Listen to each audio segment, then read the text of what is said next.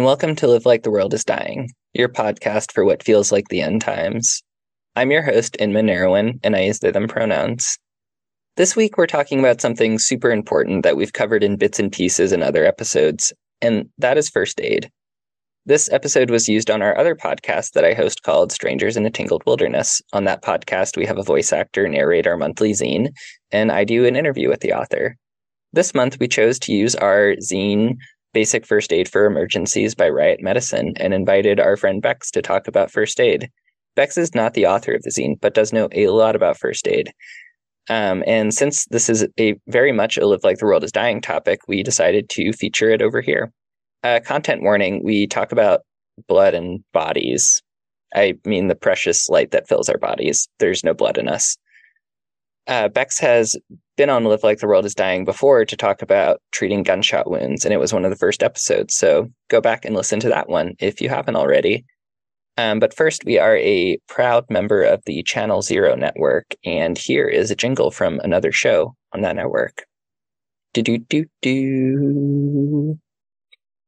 Real quick, we just launched a Kickstarter for Penumbra City, the TTRPG that we've been writing, we being strangers in a tangled wilderness.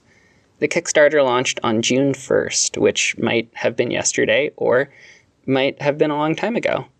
Watch the game that inspired the short story Confession to a Dead Man come to life. We also have an actual play recording of us playing that game that just came out on this feed right before this episode. So give it a listen and check out the Kickstarter at kickstarter.com slash projects slash penumbra hyphen city slash penumbra hyphen city. Find your friends. Kill the God King. It's going down, and you're invited for what they selling. We ain't buying. There is no running. There is no hiding. There's only fighting or dying. It's going down, and you're invited for what they. We ain't buying. There is no running. There is no hiding.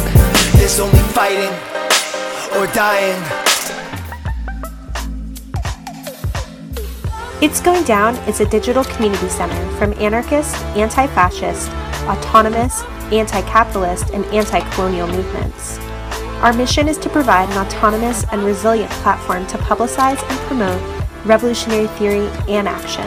Go to itsgoingdown.org for daily updates. Check out our online store for ways to donate and rate and follow us on iTunes if you like this podcast.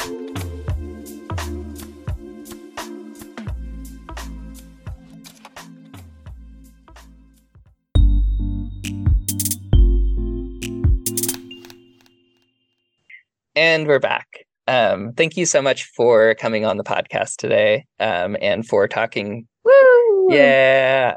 And for talking to us about this thing that is just so important and uh, something that we will, um, a topic that we absolutely can't cover in a single podcast episode, but are going to try to get through the basics of. Um, would you like to introduce yourself and just tell us a little bit about your uh, background in first aid and like responding to emergencies.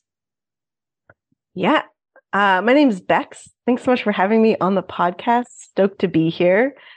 Um, I first got involved with doing first aid or like emergency medical response in 2010 when I took my first street medic training with the Rosehip medics out of Portland. Um, previous to that, I, you know, was like a, a youth lifeguard and things like that. But I feel like that's that training in 2010 kind of like kicked me off on a different path. And I've been uh, sort of running as a street medic since then and running medic trainings, street medic trainings for the last 10 years, and now work professionally uh, doing wilderness first aid trainings as well. Uh, I'm ha- I am not like an expert medical practitioner, but I am uh, do have a bit of experience and am extremely passionate about uh, education and sharing knowledge and making this skill set accessible to folks who are interested in it. Yeah, yeah, and it's it's funny because I feel like people who like there are a lot of people who are like extreme experts in a field or something, but are like maybe not as excited about like teaching or like education or like finding ways to like like introduce people to those worlds as much um so. Yeah.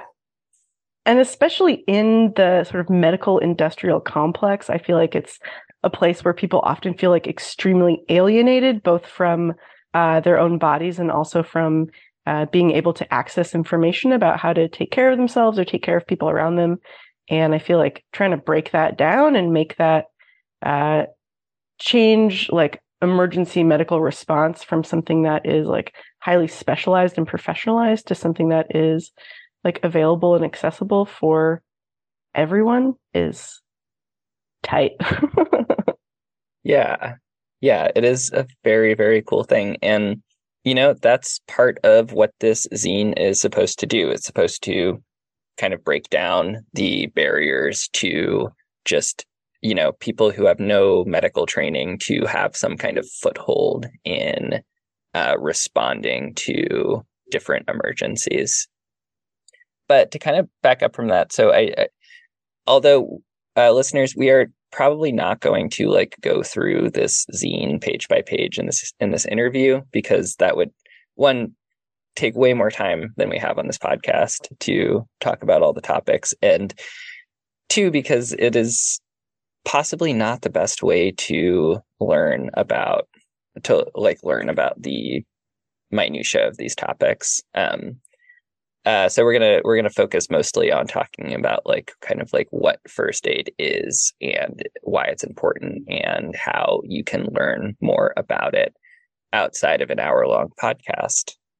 But uh, Bex, could you could you tell us kind of like what what is first aid? And like what it what is kind of the scope of first aid yeah the the like general gist of first aid is it's like the very first care or intervention uh, that someone receives or or gives to themselves uh, when a illness or injury occurs. So this is usually what's happening like by a layperson, someone who's not a professional, um, and is happening in you know like where the injury or illness is happening rather than like in a clinical setting. And this can range from the like everyday first aid that we give ourselves at home like oh i got a cut. I'm going to wash it out uh, in the kitchen sink and put a band-aid on it. Or it could also be in a uh, protest scenario uh, or it could be in a wilderness scenario or it could be anywhere. Anywhere there are people doing things there is first aid happening.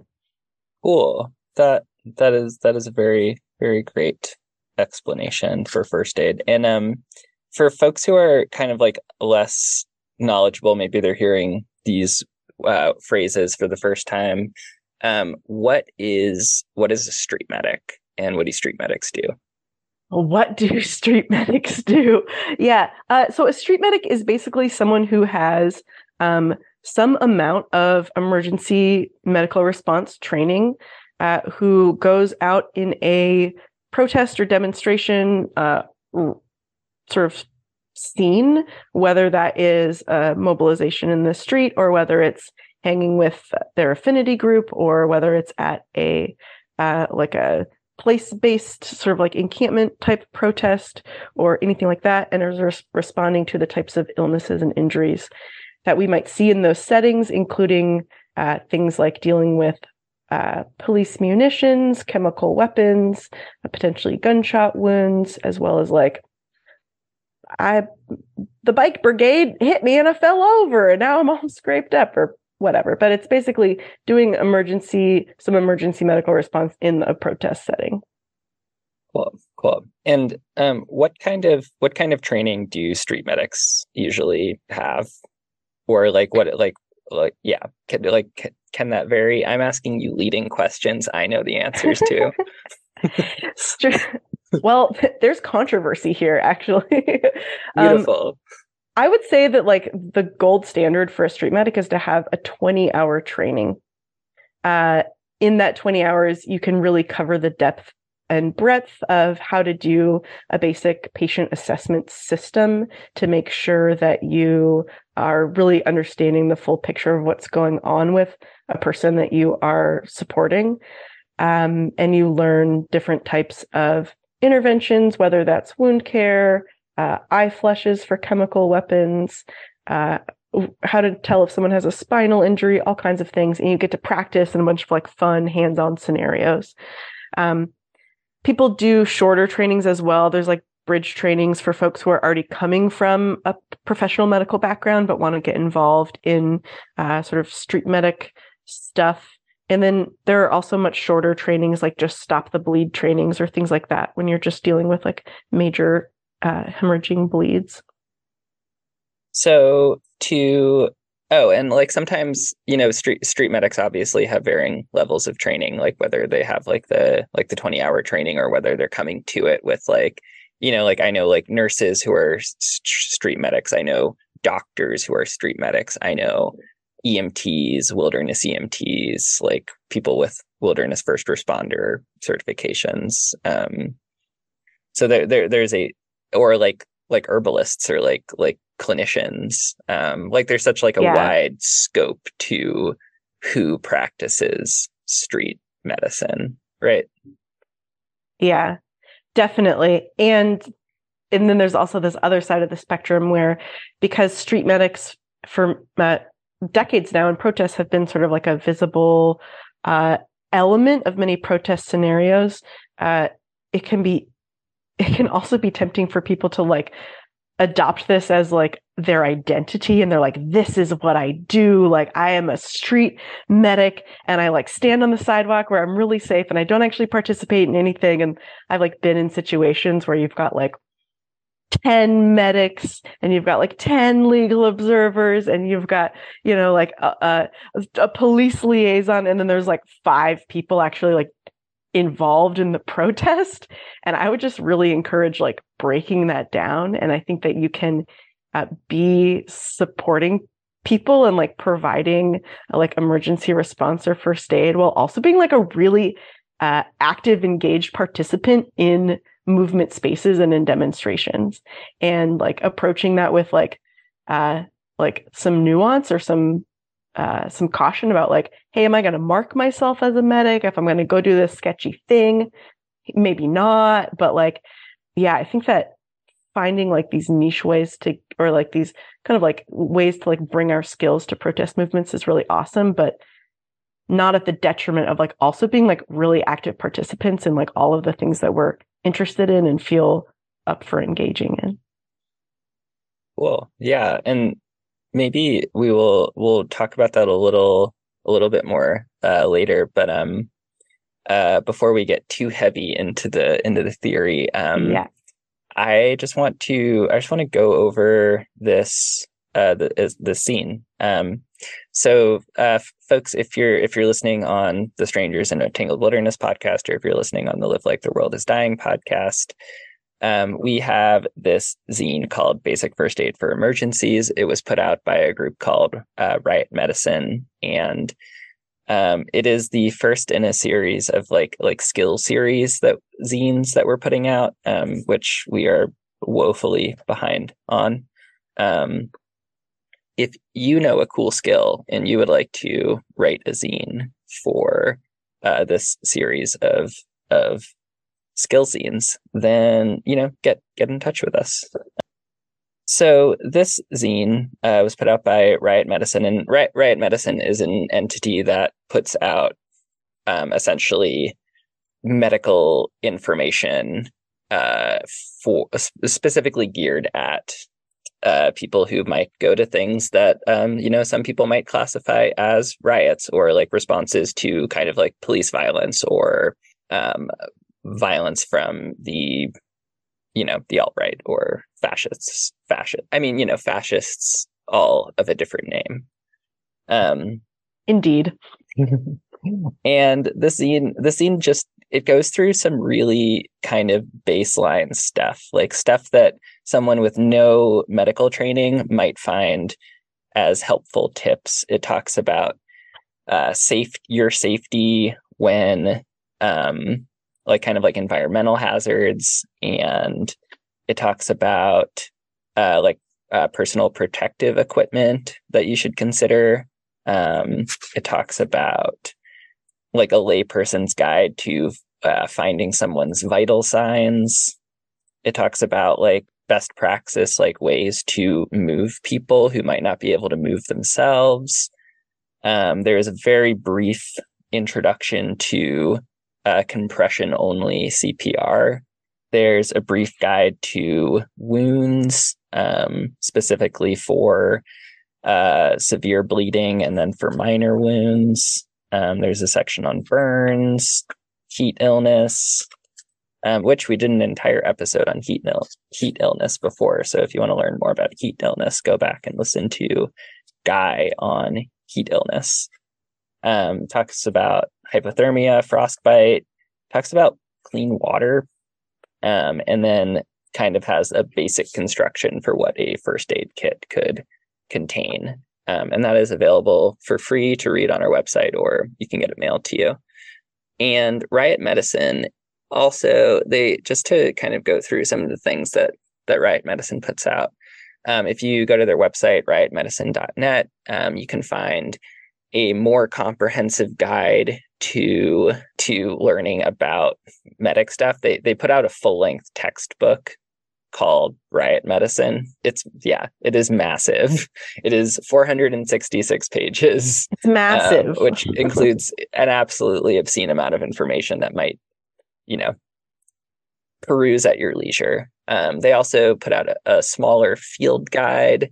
Um, this is something that could be like in your medic kit and be kind of like a reference piece. Um, they put out a bridge guide for uh, people coming from other uh, medical professional backgrounds who want to learn how to apply those backgrounds to engaging in street medic work.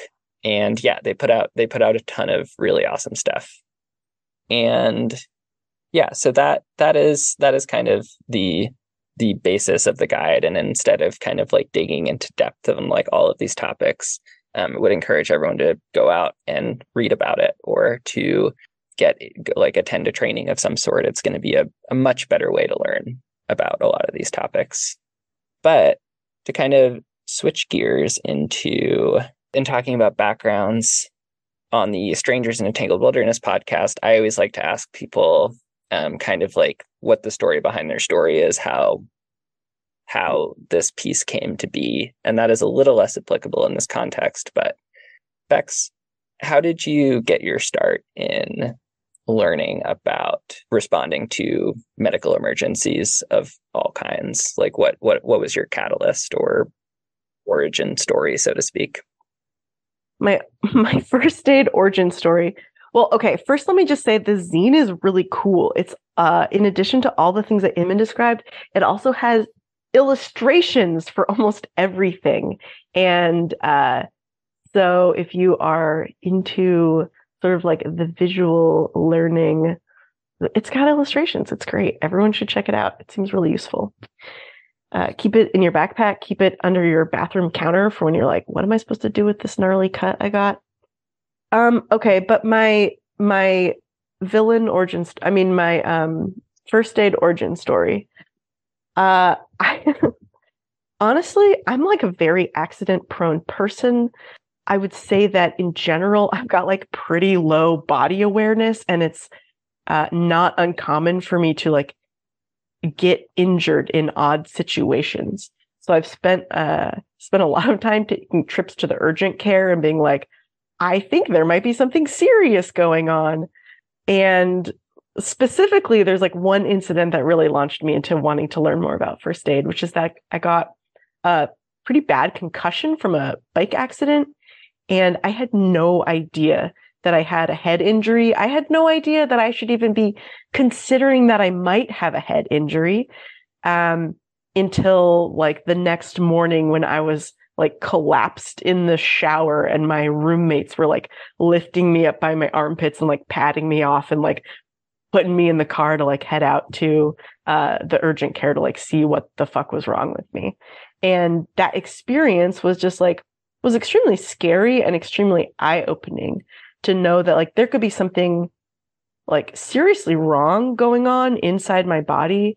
And i did not i didn't know. I didn't know what to look for. I didn't know uh, what was going on until it sort of like reached a more critical point. And uh, that just made me really want to learn more. And uh, I think that I probably went to the street medic training and also maybe like a 16 hour wilderness first aid training in like the year or two following that incident. Why did why did you go to a street medic training like instead of like first instead of um like a like a like a woofer class or woofa class? Yeah, and and woofer stands for Wilderness First Responder. That's like an 80 hour training usually, and Wilderness First Aid is the woofa that Inmn just said, and that's like usually a 16 hour training. There's different orgs that offer those. Um, well, I went to a street medic training because I heard about it. I thought it sounded cool and fun. And because I was looking for a way to plug into some like specific uh like movement spaces or like demonstrations that were coming up that I like was eager to participate in but wasn't quite sure like how to engage in. And this felt like a i was like oh there's like something i can do like something i can offer a skill set. And now i feel like my thinking on that has shifted where i'm like actually every single person brings something like every person brings a skill set and that's like being exactly who they are engaging in like a like a protest space. But at the time it felt like uh, I felt like getting a street medic training was like a really empowering sort of like entry point of like, oh, I've got like this sort of like motivating reason to like show up and feel like I can be like helpful or something.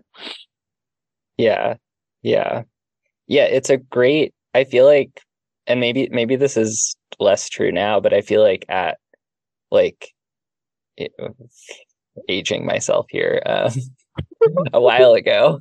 Um, I feel like it was a really good entry point into like getting involved with movements, like in the in the same way that like um, you know, like when I was a teenager, like I would go to Food Not Bombs, and that was like a huge entry point into like learning about like different like radical projects um, in my area was just going to Food Not Bombs, and so I like I feel like street medic training similarly offer like a um, or a a very easy low barrier way for people to um like get involved in like protest or like uprising movements um or at least that's how they totally. in the past. I don't know if that's true anymore. Yeah. And in general i mean i, I think that like we as human beings are like very uh, sort of like motivated towards connection with others and like relationship building and like community building and sense of belonging. And mm-hmm. I think that like in like radical movements that creating containers, whether it's things like a street medic training or food not bombs or like, uh, you know, whatever it is, finding places where people can know that like, oh, I can show up here. People are going to be stoked that I'm there. They're going to like be actively and enthusiastically like sharing their knowledge and skills and like inviting me into this space. Uh, feels really fucking good. And we need like more models of that all around us. Yeah. Yeah, absolutely. I mean, you know, like that was, that was like one of the first ways that I got involved in that kind of stuff was like I don't know, like I went, I like was at a thing and like I watched the police like fuck some people up and I watched these like street medics like swoop in and like just like instantly have this like response of like it's like I saw someone like mm-hmm. like I saw someone screaming because they'd been like pepper like uh or they'd been maced in the face and there was suddenly this group of people who like knew exactly what to do to like help those yeah. people. And it was like it like it, it was a very like catalyzing experience for me at least to like see that and then like be like i want to help people like that. I want to like know what to do when my friends get hurt. Yeah Totally. And I feel like doing a street medic training and getting involved in that world was a really catalyzing experience for me as well. Where previously, when I would witness, uh, you know, like police like brutalizing someone at a protest, I would be overwhelmed with this sense of like helpless rage where I'm like, I'm like, you know, you're like watching something terrible happening and there's like nothing you can do, or like it feels like that in that moment. And one of the big things that I love about emergency medicine in general, whether it's street medicine or wilderness emergency medicine or what have you, is this emphasis on like calm, like spreading calm and like bringing calm to a situation. And like, yeah, we should all be like fucking mad and like energized, but we can like find a place of like calm and purpose in our like responses rather than feeling completely overwhelmed by like uh hopelessness or rage. And i think that in general like when people have a sense of agency in a situation whether it's a situation in their own personal life or in a protest scenario or what have you if you feel like there was something i could do i could participate in some way i had some agency here and like how i chose to respond we know that that sense of agency like reduces the sort of like permanent like traumatic mark that that makes on us and like how we like recover psychologically from like witnessing or experiencing those things has a lot to do with like what we felt we were capable of uh, in our response in that moment. And i think that for me uh, having like a like this skill set around first aid uh, just makes me feel more empowered and like able to act. And I think that is like good for my brain. yeah. Yeah. So uh, like obviously it's it's good for there to be people who know a lot about first aid or a lot about responding to emergencies like people who have extensive training in doing that um but why is it like is like why is it important for like everyone to have a basic understanding of how to respond to emergencies. Like like like why like if yeah. we, if we have mm-hmm. this zine if there's like you know if there's just people running around who like have 80 hours of training like what is what is like reading a zine about it going to do for me? Yeah. I love this question because we like just because someone's running around with 80 hours of training or more or like is a professional doesn't mean that other people have to rely on that person. Like we should not be recreating the hierarchies of like the medical industrial complex within our movements or within our communities or within our personal lives. Like the more that we can, uh, sort of like decentralize information, we're also like decentralizing that power that people feel like they have uh, to support themselves, to support the people around them. And like, yeah, it's freaking awesome to be able to call up someone who's an expert. Like I use like different herbs. I'll take tinctures or use salves, but like I don't actually know like shit about herbalism and it's really useful to be able to call up a buddy and be like, "Hey, this is what's going on. Like what would you recommend?" But I also want to like be able to have my own little apothecary and like make my own little stuff that I do feel comfortable with. And I don't want to have to rely on someone else for like all of my interactions uh, with that. Mm-hmm. And I mm-hmm. think that first, like, sort of like general first aid is a similar thing. Like, it's great to have people with more experience around, but like, we should all know how to like clean a wound and recognize signs of infection or like when to be worried about a head injury or how to help someone out who's like gotten too hot or too cold or get fucking tear gas off someone's face and mucous membranes. Yeah, yeah. Um, and um, there, there's actually there's a funny thing that I want to that I want to ask you about because I feel like I see it get like it's it, this is something that is not covered in the basic first aid for emergency zine and something that I see get talked about less, but I feel like is like widely important and applicable to most people's lives. So like, you know, your experience of getting a having a concussion and not realizing how dangerous it was. Um mm-hmm.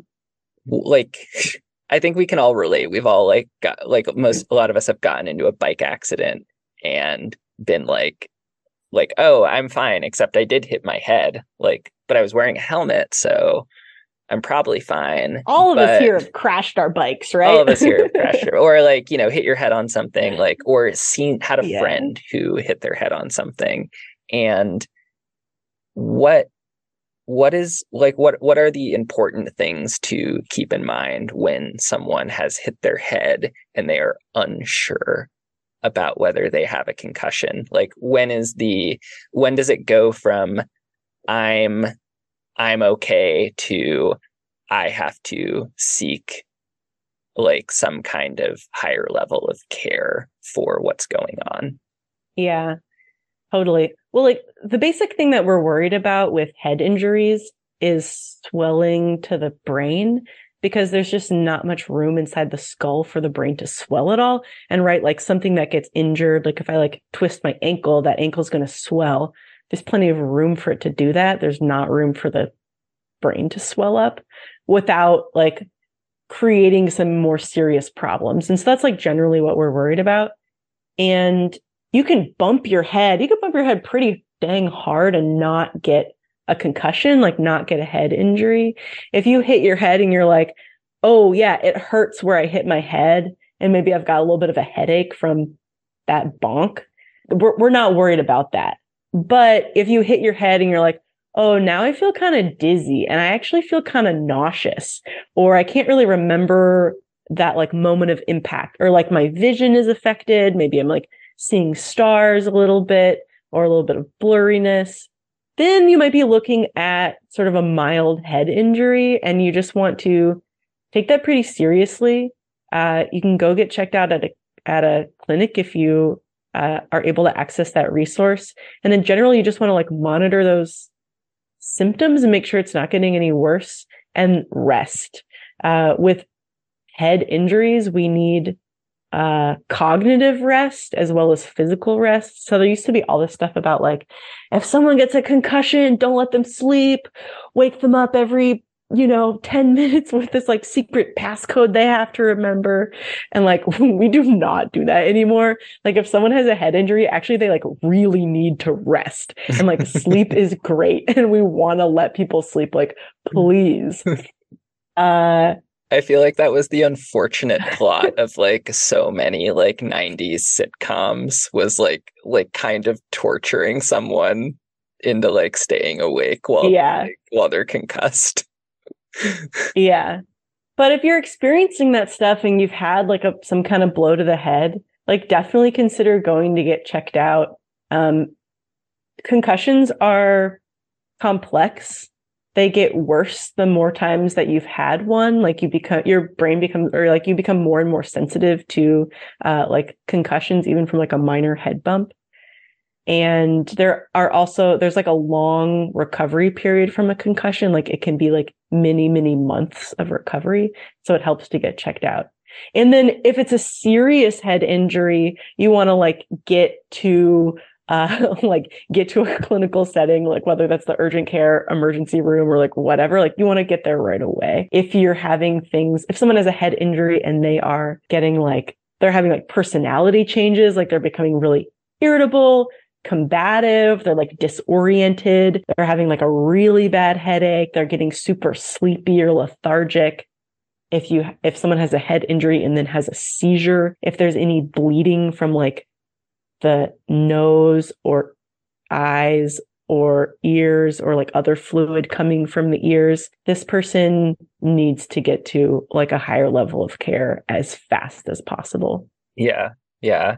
And maybe maybe you mentioned it, maybe you didn't. Um, but is is vomiting also a strange sign? Oh, yeah. Well, okay. With head injuries, everyone gets like one free vomit. and then if there's like more vomiting than that, then we would consider that that might be like a serious head injury. I'm not sure exactly of like the physiology there of like why there's this vomiting, but there is, um, yeah, there can be like a lot of vomiting or even like projectile vomiting from, uh, from a serious head injury. Thing.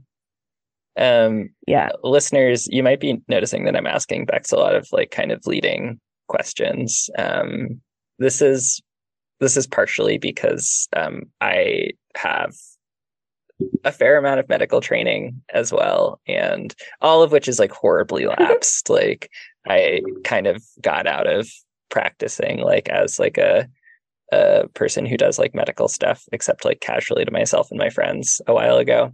Um, but we're we're both lapsed wilderness EMTs. It turns out. yeah, yeah, cool. Well, yeah. Thank you, thank you so much for for that little explanation. I feel like it is a, you know, obviously, if if anyone is worried about someone something, then they should you know, go to urgent care or go to the emergency room. Um, but I feel like there is yeah. a lot of like in between things where we're like, I don't know. And like going to the ER, the urgent care casually is like not a, not something that people can like always afford to do. Um, so yeah, but we do want to be like like I would urge people to be very cautious with head injuries. One thing that we've learned from the great uh sp- the great sport of American football is that head injuries are like very serious and do get like worse and like repeated uh, head injuries like if your brain is just getting like pummeled all the time that can add up to like really serious like cognitive, emotional, and like even like personality impacts.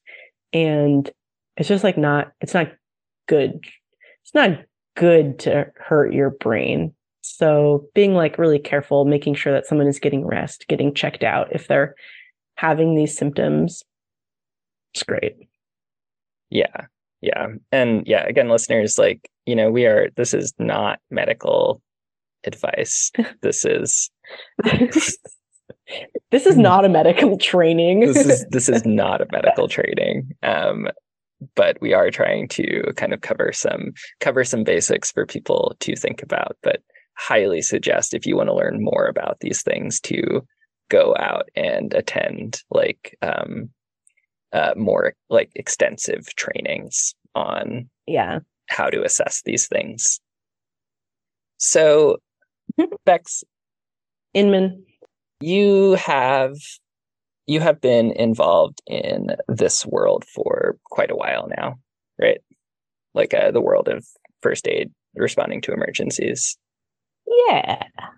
Um, I was wondering if you wanted to kind of talk about like just like kind of like experiences or like stories that you might have of um like responding to emergencies, providing first aid in like various contexts, like yeah. I don't know. Do you do you have mm-hmm. any kind of like notably interesting things? This I is mean, a leading question. uh I mean, I feel like like running around as a street medic, you see all kinds of things, you know, a lot of like flushing chemical weapons out of people's eyes, definitely have uh, supported people with like head injuries, sometimes from uh, like police munitions and working with people who are like, oh, I'm bleeding from the scalp, but I don't want to go to the hospital. And then you're just like, okay, well, how about like your friends, like your friends that are with you, like, here's this list of things to watch out for. Like, here's how we're going to take care of this person. Or I feel like, like notable m- moments for me have often been like when I can like empower people to like look after themselves or like look after the people that they're with. And I can like do what I can to support someone, but I'm not like therefore positioning myself as like, and now I'm the expert and I've like taken you over and I'm gonna like tell you what you have to do now or whatever. But mm-hmm. um definitely like one really eye-opening moment for me. And I talked about this more in the uh the Live Like the World is Dying gunshot wound episode, is was like responding to uh someone with a gunshot wound at a protest which at the time, I think it was like 2016 or something. At the time, I was like, that was not what I was expecting to see at a protest. And it really uh, threw me. I like didn't really feel prepared to deal with that uh, sort of like extreme of an of an injury. And since then, now I feel like the like gun violence in a protest setting is super common. Um, and I, there have been many demonstrations or actions that I've been at where people have gotten shot. And it's like a really, it's a really scary thing to witness. And it's also scary the way that it has become such a sort of like predictable part of, of like the landscape of kind of like radical movements and demonstrations. And, uh, one thing that I remember was like being at a demo and seeing seeing someone get shot. And then you know i'm there like trying to pull out my uh like pull out my like trauma response stuff from my like medic fanny pack. And before i even can like get those things out there's like a bunch of street medics who are like supporting this person. And um i'm like hey i think i like it's possible that I'm like recognizing some of those people from like a medic training that I helped run a couple of months ago. And that moment, like even in that moment, that was like extremely scary and traumatizing, being like, oh, like the transferring of like information and the like sharing and like broadening of like this knowledge base is like very much uh like changing like the outcomes that people are having in like really bad situations because there's all these people who know how to respond. And especially I think like in 2020, like everyone started like running around with like a tourniquet strapped on their belt, you know, because we're just like seeing so much gun violence in those spaces in a new way. And I think that like that that is great. And that like, if nothing else, like knowing how to respond to like really major life threatening things is, and having like the tools to be able to do so is awesome. Yeah. Yeah. Yeah, it is really amazing to see that. Um it's funny. I have like kind of a a like personal story of um yeah of where I was incredibly relieved that there were so many people who had like training around which is i know it, it was it's it's a vulnerable story in that like i don't love how i responded but like it was a good learning experience for me of like Mm-hmm. Um, I'd been doing like street medic stuff for like a long time, and I'd been doing um, like I was a wilderness EMT at this point, and I but you know I'd never worked as an EMT before, and I was at a thing and I watched someone get run over by a car. Mm. And mm-hmm spoiler spoiler alert is that this person was like fucking miraculously fine like literally nothing was wrong with this person like which was incredible but at the time like i was the closest person and i like i froze and because i'd never mm-hmm. witnessed something like that before and that's not what i was expecting to mm-hmm. have to deal with and like but you know i went over and i started to try to assess what was going on and then like three other people swooped in and mm-hmm. all of whom had a lot more experience than i did to which i was so grateful because i was like hell yeah there is a more qualified person here to bottom yeah. line this situation i'm just gonna like help with like creating a perimeter around this person so that we can like make sure that they're okay. Yeah, totally. Yeah, that sounds extremely intense. And I'm glad that I'm glad that you were there. I'm glad that those other folks were there. And yeah, like I, I guess like in like as a street medic or like I'm not into like yeah, I hope I get to go and like see something gnarly so I get to like respond to it. Like, so I can like have some experience, like some personal experience of like getting to like do something. Like, that is not what I am in it for, or like a mentality no. that I am like at all interested uh in engaging with. But like in that situation, like if those other people hadn't shown up, like, yeah, you were overwhelmed, maybe scared. This like wasn't what you were expecting to see, but you like had your assessment tools and you like had those skills and if no one else had been there like you would have been a great person to like have responding to that situation even though like you had that sense of relief of like thank god there's someone else here or whatever. And i feel like moving from a place of like i just saw something happen to somebody or something happened to me and i have no idea what to do like don't even know where to begin or being like like moving from that place to like damn, this absolutely sucks and I wish it wasn't happening, but like, I guess I can figure out how to deal with it.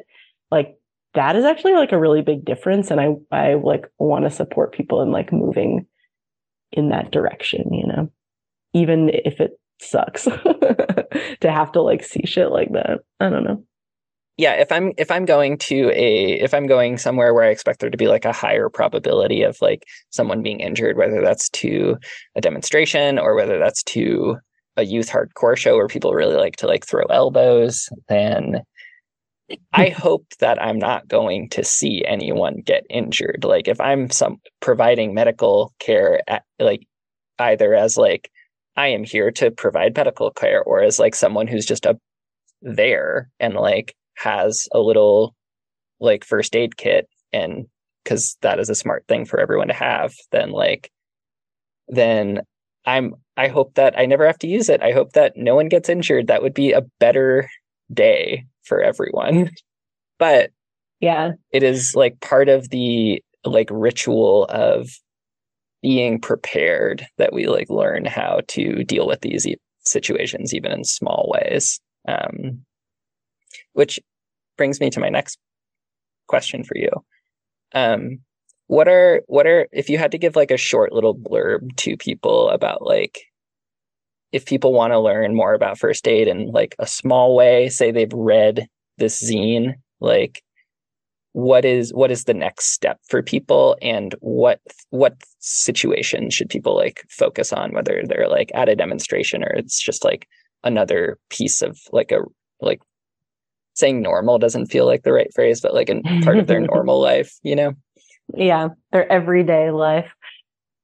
Um, there's a lot of different types of trainings that folks can seek out, starting with uh like CPR. A CPR training is a great place to start. Um, and now you can do, you can even like get CPR trained online and just like watch, watch a bunch of videos. Uh, it's better to do like hands-on practice. I think that's where we really like can start building like muscle memory around these skills. But there's like CPR training, uh, places like the Red Cross offer like a basic first aid training. Um, and then there's also these like street medic training. So if you have like a street medic uh, group like or collective like in your area, like seek out a 20 hour street medic training, or there are different organizations that offer wilderness first aid trainings that are uh, you know, definitely have some overlap with the street medic training in that you both of these things are like you're in an environment where you can't just call 911 and expect that an ambulance is going to be able to like roll up in the next five minutes, either because you're like in the backcountry or you're like behind a police line or what have you. And then there's bigger trainings on the wilderness side that you can pursue, like a wilderness first responder, wilderness EMT. A lot of uh, counties especially like rural counties that are having trouble staffing up their EMS.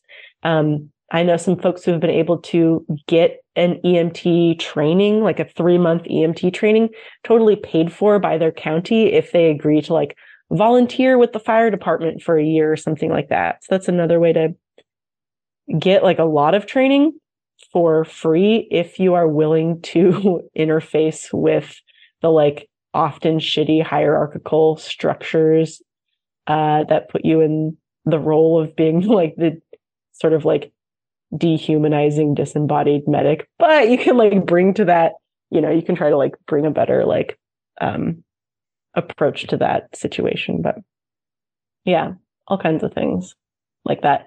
And to go back to your point of like uh like being prepared for things every day and not just like when I'm like going out to a demo, but kind of like, yeah, what we do on the daily to like prepare for different situations.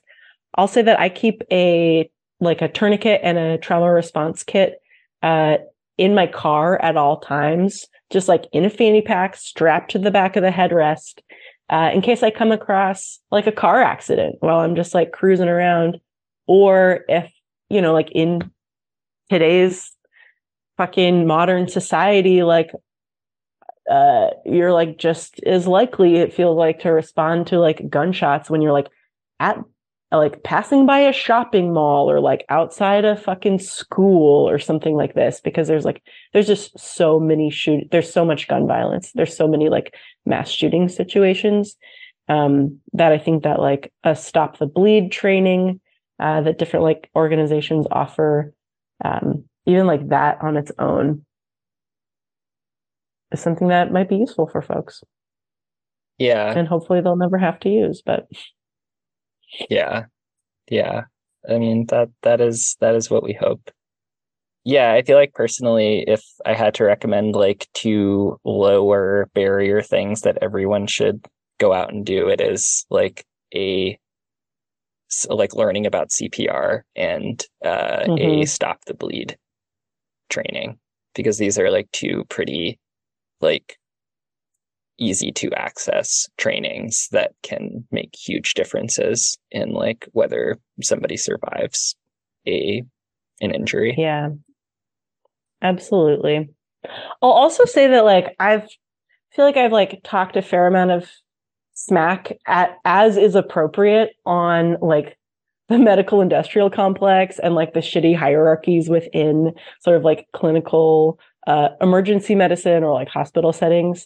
Uh, those are these like really like dehumanizing, disembodied environments uh, that really take away patient agency in a lot of cases. But within those systems, there are a lot of like really like deeply radical, badass, like incredible people working within those systems. And if you are interested in like getting involved uh, with a, like a medical practice professionally, or if you are already in that world, you're a, a med tech or a nurse or a doctor or a you know whatever um, paramedic, and you want to find other radical people who are interested in like approaching that work together. Uh, there are people who are doing that. There's actually by the time this airs, it probably will have already happened, but there's a really cool convergence happening on the East Coast uh, this month in May. That's the health autonomy convergence. That's for people with who are working within the medical system, but are coming at it from a anarchist, anti-authoritarian, abolitionist perspective. And finding networks like that, like ways to decentralize our knowledge and skills and like connect with other like radical folks who are interested in this is just so exciting to me. it's very cool. Yeah. Yeah. Uh, I just want to say that, like, a real good reason for everyone to learn about first aid and for everyone to learn these basics is that one, as we're seeing things change in like how like police violence or like violence from like other sources of fascism occurs, like like we can't we can't even rely on their like these kind of like networks as much for like every situation. And like it is helpful for everyone to have some understanding of what to do in an emergency. One because it like takes pressure off of those other uh, groups. And also because like it means that like you know the best resource that we have are people. And so like another person to know how to do this thing or to like not need like as much like care from someone is a great thing. Like we yeah we should all be we should all be learning basics of these skills because it makes everyone's lives easier yeah. And supporting each other in it. Like if you like the number one tool that a street medic has in their kit is a buddy. You always go with a buddy. You don't go alone because it's easier to keep a cool head and have like good decision making and stay sort of like oriented and situationally aware and like know what's happening if you are running with another person and you both have like even if you have different levels of experience or training like you've got another person there to help navigate that situation with. And we can like we can offer one another like so much strength and resilience just by like being present and like tuned into the same stuff together.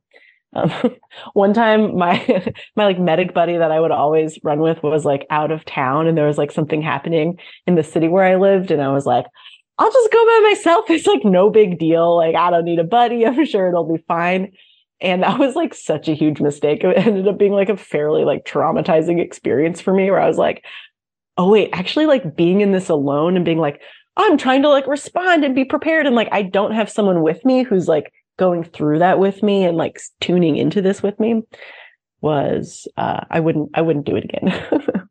yeah.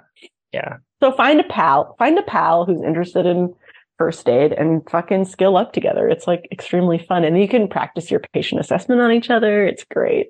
Yeah. Yeah. Learning is fun.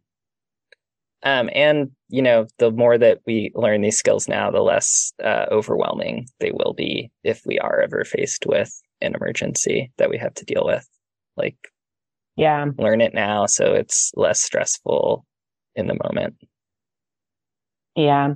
And like learn, like, learn from sources that are reliable, like the materials that Riot Medicine has available uh, like this zine is super tight. I haven't looked through all of their other uh, materials like in depth, but it's like very legit.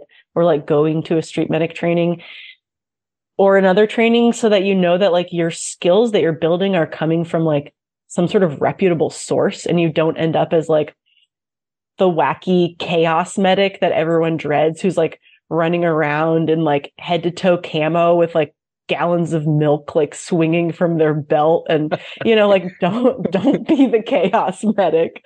Like learn some real skills that are like based in uh that are like scientifically based and like vetted and bring bring calm to the situation. Yeah yeah speaking of take calm, your chaos elsewhere your chaos has a place and it is not in medicing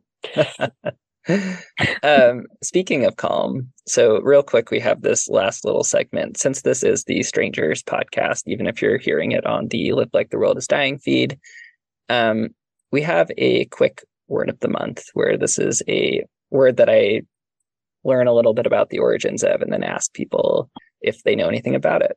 Um, and I've maybe given you a clue. Um, but Bex, do you know anything? Do you know do you know the word anemone? Like a sea anemone? Yeah, like a sea anemone. Um, uh, but there are other kinds of anemones as well. Um, w- like like the sea anemone of my anemone is my friend enemy. Yeah, that's that's absolutely the origin. You just you just guessed okay. it. Um, Tell me more. um, do you have, have, any guesses as to like what the word anemone means or where where it comes from? Anemone, anemone. Uh, no, I do not know, but it really sounds like enemy. It does. It does. Um, so anemone. So there's there's sea anemone, but then there's also like a there's a plant that's called anemone. Mm. Um, and uh, interestingly, this this plant is used to um, it's used for a lot of different things medicinally, and uh, but how I'm familiar with it is that like um, it was someone recommended it to me for like panic attacks um, mm-hmm.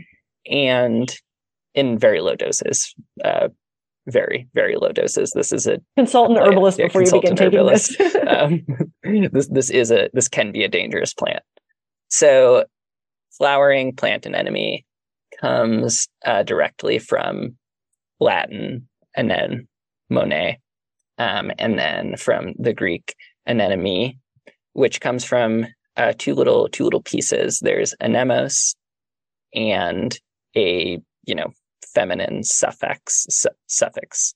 Um, so anemos means wind, and so anemone literally means windflower or daughter of the wind.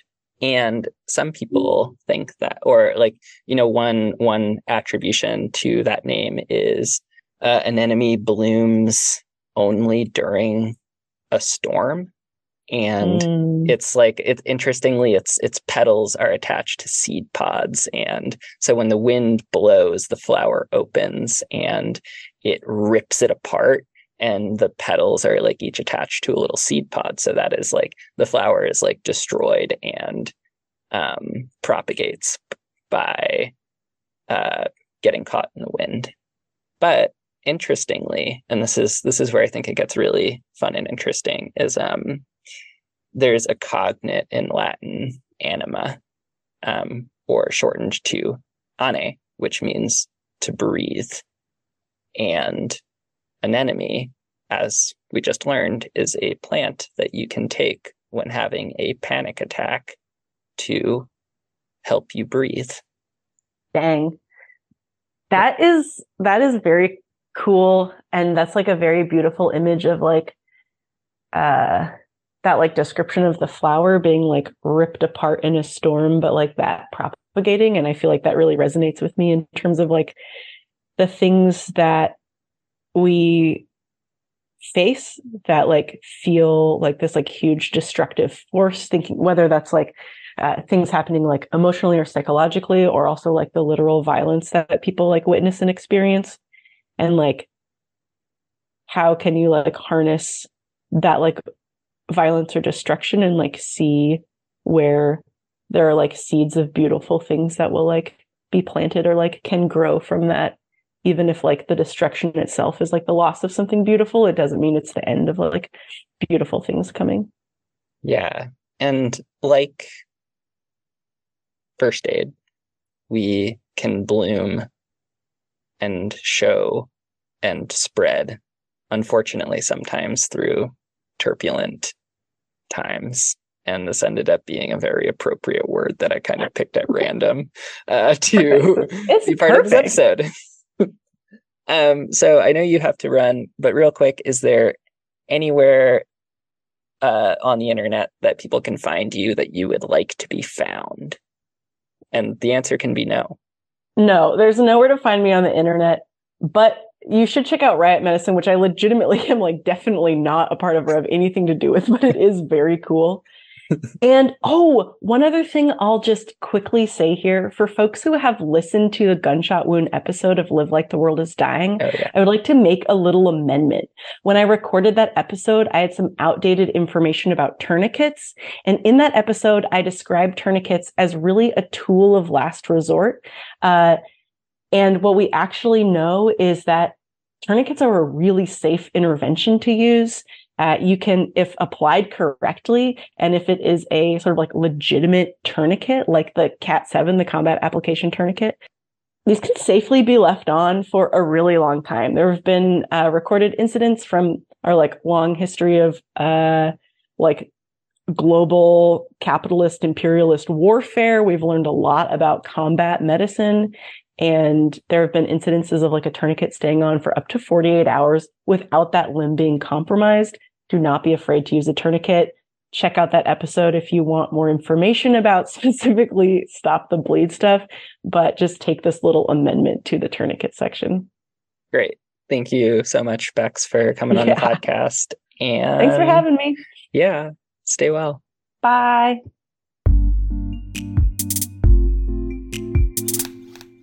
Thanks so much for listening. If you enjoyed this podcast, please go take a first aid training and then tell us about it. But also tell people about the podcast. You can support this podcast by telling people about it.